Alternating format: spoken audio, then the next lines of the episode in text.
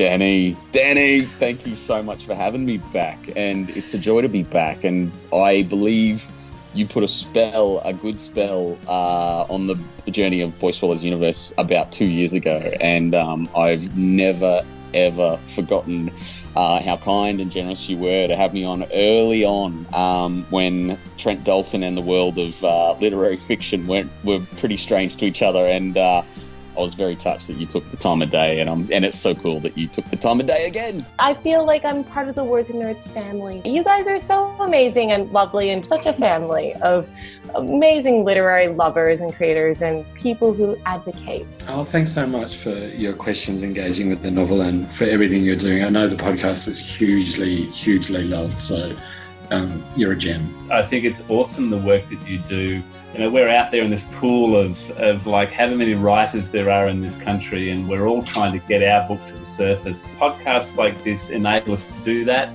and also to talk about our craft. Danny, you're a gift from heaven. I love that you're such a great supporter and advocate for not only kids' books but adult novels too. I love your interviews across the board. Kudos to you, Danny, for uh, for getting everyone to relax so much that they open up and tell you such interesting things for the benefit of your listeners. So, Thanks, Jack. Yeah, well done. That's so true. Oh my gosh, I just told you all these things that I've never talked about before. I could edit that bit out. I could do this, and I was just so comfortable that I was like, ah, ah, ah, said all this stuff. It's a special knack. Who wouldn't want to celebrate this fabulous podcast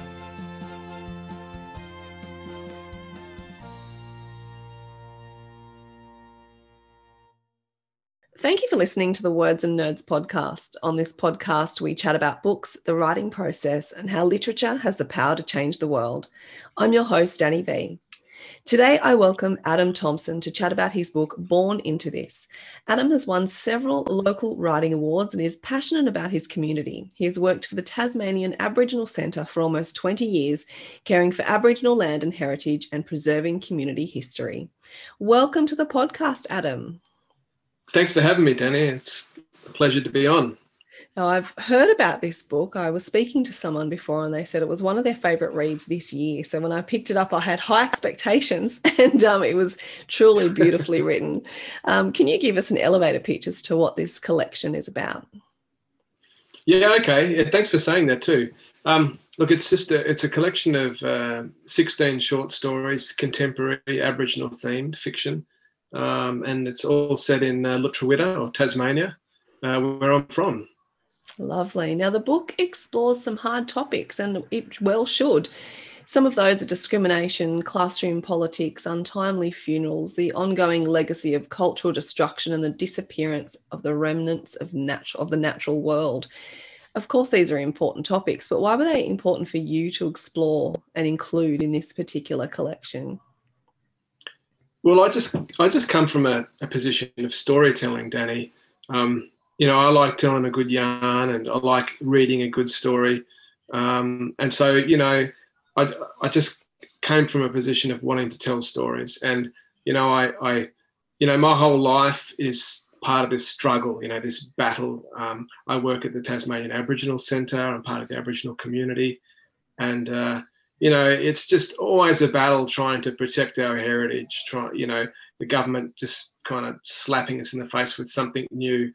Um, you know, there's always something. You're always in the back foot. It's always a struggle, and I guess you know these things are coming into my mind as I'm as I'm telling these stories, um, and and and that just comes through like that. I I I wanted to write something that was. Um, you know, reflective of what's happening in Tasmania, you know, in the Aboriginal community, and you know that would resonate with people all across Australia, and um, and these were the kind of themes that just came through in the work. Mm. I wanted to know that you know you might have come into the writing with some ideas and some experiences, etc. But did was there anything that really surprised you when you started writing and you thought, "Wow, where did this come from?" Um, yeah, probably not so much in the themes, but just in the in in the, the creation and of the characters and the development of the characters. I mean, I like to read about that's what captures me in a story is the characters and seeing their development and their growth. And even in a short in the short form, you, are getting that. Um, so you know, I guess at, when I've kind of polished the stories as time's gone on, and looking at the characters and and being and being pleased with the way that they've kind of presented themselves, um, Mm. that's surprised me the most. I think. I actually thought the characters were wonderful as well, and I particularly like the characters in um, the first story, actually, the old tin mine. And I thought they were very well drawn. I felt like I could just picture myself there and picture the protagonist. And, and this is a story about, you know, boys who attend a survival camp, um, but they live in two worlds and they've been townified, which I liked that term. now, is this something you're obviously concerned about, about losing that connection to their culture and their land? Yeah, absolutely. I mean, you know, in, in this modern world, there's so many things that um, I guess keep people in the city and and you know playing with their phones and that's that sort of thing, especially young people. Um, I've just come off the islands. Uh, this is mutton birding season at the moment in Tasmania, and uh, you know I've been mutton birding with my family and my community for the last few weeks, um, participating in this important cultural activity, and you know really, I mean, the tradition of mutton birding is is a, very important thing in Tasmania for Aboriginal people because it's this continual activity that's been occurring since, since our ancestors um, were doing the same thing, and it's it's one of those activities that's just remained. It's very very important for our community for that cohesion and the culture, and um, and unfortunately, you know, it, it is in decline. Um, it's still an activity that's continuing, but there's kind of less and less people going um, as time's going on, and and that is because of that assimilation in a lot of ways. Is you know, there's the way people live our lives now. We kind of, you know, if you're on Centrelink, you've got to report. Um, if you if you have a job, it's difficult to get time off, and if you get time off, you know, for only a set time of year, do you want to spend it, you know, doing some other even harder job over there on the Muttonbird Island? So, um, you know, and, and, people, you know, kind of addicted to technology and all that kind of thing. So, um, yeah, it's uh, assimilation and being townified, all that, that is an issue. And, uh, um, and it's come through in that story, the old tin mine, yes. Mm, absolutely. And I found it interesting how he said, you know, we've lived on this land for thousands of years without your bags and without all this stuff you've got. And it's interesting, isn't it, that I think sometimes the modern society makes you so unable to be self-sufficient and you rely so much on modern technology that, you know, it's it's terrifying for some people that if you go out, you know, into that survival camp that you can't do it because you don't, don't know how, you don't have the skills. Yeah, absolutely. There's a line in there that the character says about, um, you know, uh, when he's talking about these youth doing this activity, he says, but they need to know what separates them from their Aussie mates. And, and that's an important thing, you know, for people. Um, you know, in our community, they, um, you know, they have this knowledge that they're Aboriginal and they've got a knowledge of, you know, their, their past and their ancestors. But it's the participation in these cultural activities that um, helps solidify their identity. And that's important to get them involved in those activities when they're young. Mm, absolutely. Now, just touching on that story again, I really liked the link then to the environmental depletion of resources and, you know, the water just not being there anymore. And I thought that was also an important topic or theme that came through in those stories about, you know, the depletion of our natural resources or the negative impact we're having on our environment.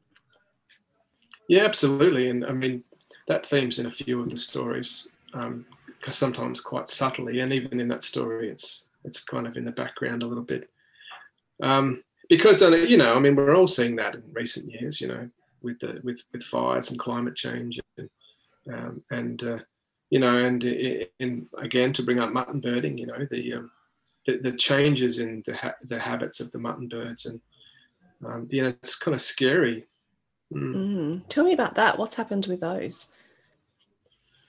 Well, you know, there's a lot of uh, people blame over harvesting Mm-hmm. um, for, for uh, causing a decline or um, a change in the population of the, the mutton birds. But that's not the case at all.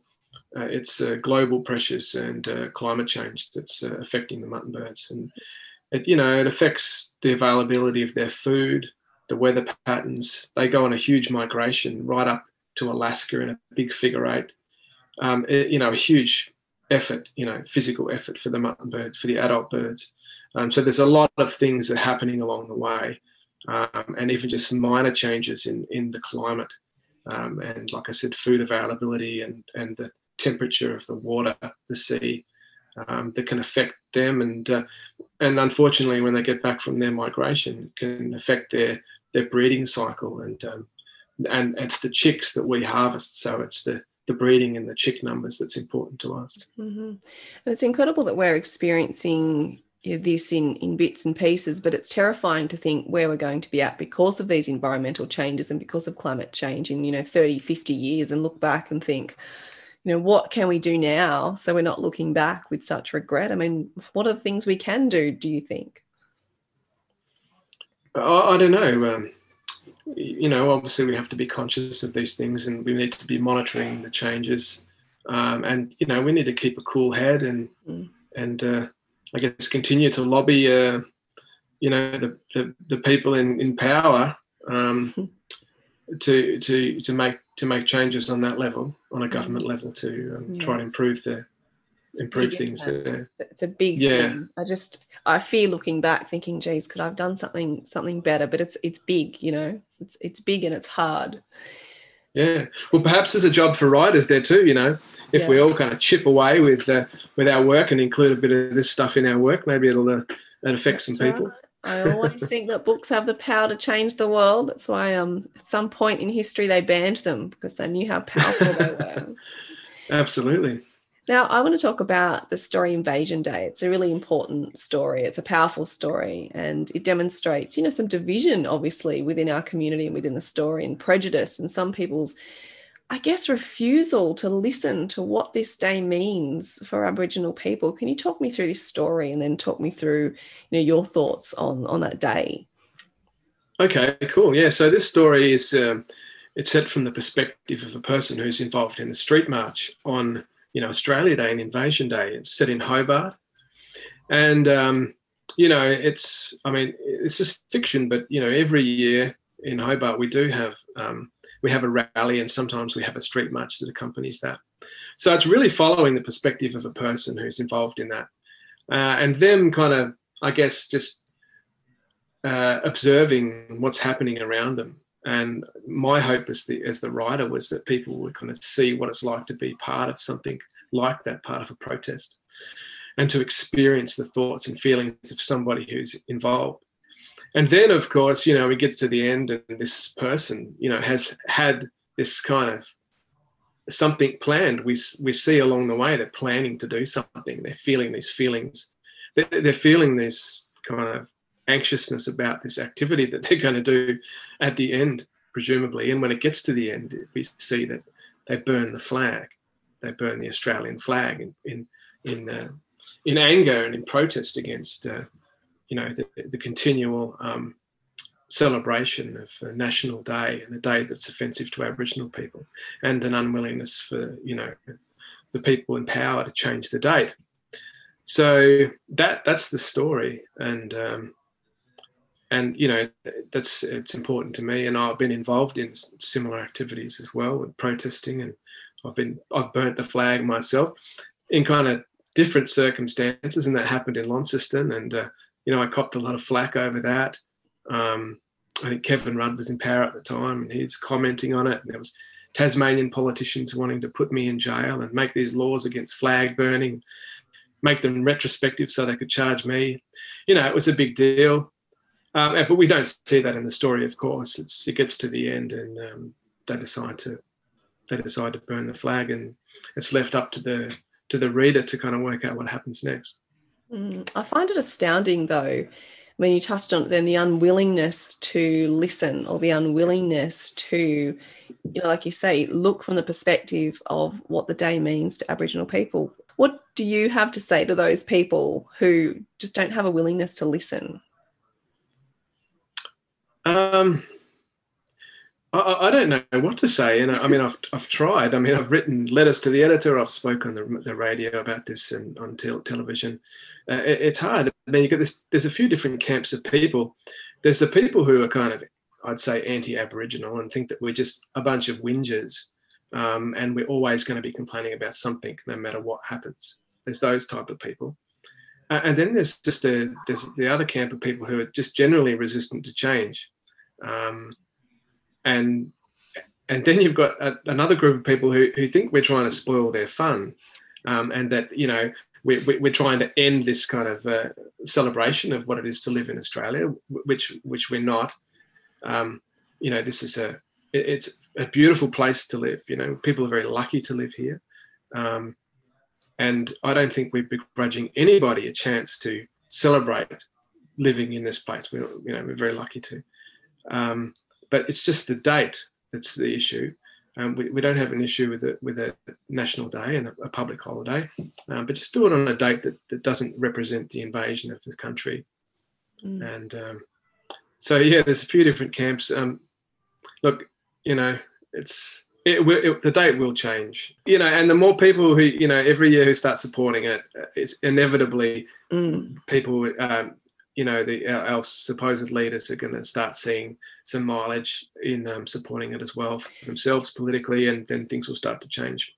It's remarkable because, you know, growing up in Australia, Australia Day, Invasion Day always was celebrated. And as you look at the statistics year after year after year, you see less and less and less people celebrating Australia Day in its, you know, original form. So that is, I guess that is good. That is optimistic. Um, but, you know, we still have a long way to go, don't we?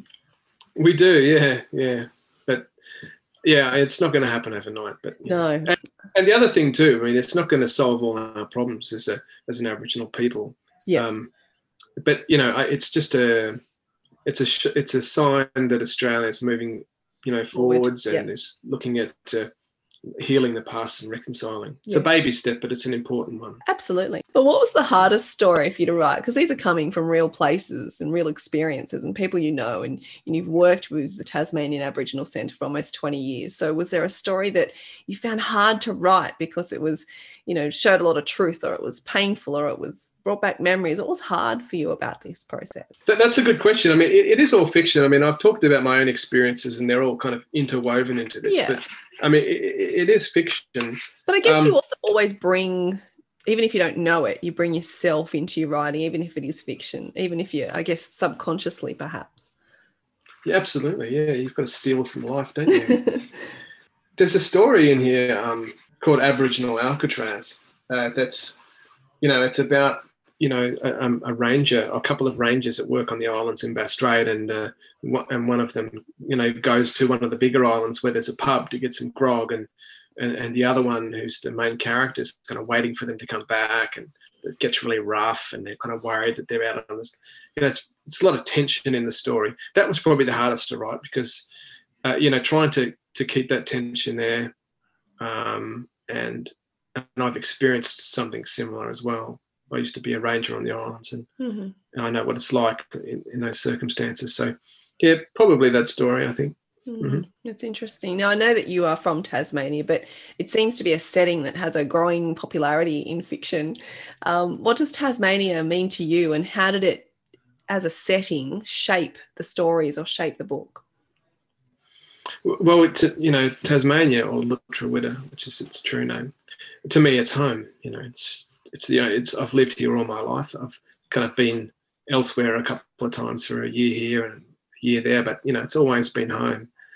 So I, you know, I guess I wouldn't even attempt to write about anywhere else. Um, it's certainly not because I, it's popular or it's the place to kind of write about at the moment. It's just Yeah, it's home. just seems And, to be an um, emerging, you know, I see a lot of books that have Tasmania as a setting. Yeah, uh, maybe it's. I, I don't know what the answer is, but uh, I mean, for, for me, it was the right time to um, to, to to tell these stories and to, to create this book. Um, perhaps if it had happened, you know, 15 years earlier, the publisher wouldn't have been interested. Perhaps that was why they were interested. Perhaps because it was trendy and Tasmanian. um, I, I don't know, but yeah, I mean, I couldn't write about anything else really. I mean, I could I could try, but it's never going to come across as, as as authentic. And that was one thing that I really wanted to um, to uh, to be a characteristic of this book is its authenticity. Mm. And from the reviews and the feedback that I've read, um, I think that I was successful with that. Mm. Now, tell me about short stories. It's a bit of a different process to writing, you know, a long fiction novel because short stories are hard because they you've got to compact them and you've got to have the right rhythm and pace and, like you said, you've got to keep tension, but then you've got to be able to show and develop these characters in such a short period of time. So, tell me about your process for writing short stories. Okay, yeah. So my process is um, I, I come up with a story idea and then I don't write anything for ages. Wow. And then I give myself a deadline. I go past the deadline and then I rush to write it. well, it seems to be working for you. that's heaps of procrastination, you know, all that kind of stuff. Um, yeah, look, th- that's how it goes generally. Um, but yeah, look, I do. I, I, think about the story. I like to have all of the story in my head pretty much um, before I start to start to you know write it down. Um, sometimes I don't know the ending though. Sometimes mm-hmm. I've just got the kind of guts of the story. Yeah, and you work. Uh, but I do spend. Yeah, yeah. I come up with an idea. Um, usually, I'll make a note on my phone. But, you know, usually I wake up in the morning and I've got some new idea or whatever. Usually it involves bed. Some, you know, I'm laying there before bed or I've just woken up. I put the, you know, the idea in my phone and then I think about it for a fair while and then um, come up with the characters and uh, and uh, you know how it's going to go and you know hopefully an ending and then when i'm kind of satisfied that i've got the story in my head and i, I would be able to tell someone that story um, then i then i sit down and write it and i write it pretty quick hmm. do you think you know you said you spend a lot of time thinking about it procrastinating but it seems that that procrastination is actually a process for you where the story's you know percolating in your head and developing in your head maybe without you really knowing it. So when you go to write it it's almost a fully formed story. Do you think that's what's happening or you are just procrastinating? No that, that's what i tell myself. I tell myself it's part of my process yeah. And the publisher no no it's right it's happening it's being written in my head as we speak. Yeah i've got a mentor that i've driven crazy. You know she, she's um Kate Gordon is her name, and she's a lovely person, a fantastic author, and a great mentor. And uh, you know, she's very you know punctual and um, and, and I'm the opposite. so, you know, I'm sure I've kind of driven her mad over the years, the last couple of years, working together. it's funny. I've spoken to a lot of writers, and, you know, so many people have different processes and they wish they were the other process of whatever they don't do, you know, pantser or, um, you know, plotter. But I think you've just got to be true to whatever it is, however your brain wants to write. Because I think forcing it into another way might not work for you. So, you know, this works for you. So. yeah, well, I'm, I'm, I'm, I've started writing a novel. I mean, that's a bit of a different experience. Mm. Well, um, that was um, my next question. Um, next for you. So let's talk about that. Yeah. Okay. Yeah. Um, so yeah, it's a novel. Um, I'm not going to tell you what it's about. That's okay. it's it's. I can tell you it's set in Tasmania, mm-hmm. of course. Um, it's um, it's going to be different. I mean, it's you know the the short stories are you know been described as being kind of poignant and themed and and all that it's this is it's different than that it's a, it's mm-hmm. a novel it's it's it's more about you know the characters and mm-hmm. um, the, the, character arc and the story it's all set in tassie it's pretty gritty and um and a bit low life so yeah um I'd be interested to see what people think. Ooh, I've still got a lot. I've still got a lot to go. Yep. Yeah. And how do you feel? Because you know you've gone from um, a collection of short stories, and I guess you can write and go, okay, I'm finished this. You know, you might go back and edit it, be finished. But writing a novel is a whole different beast. I mean, you're probably looking at what eighty thousand words or so. Um, how are you feeling about that coming from a collection of short stories?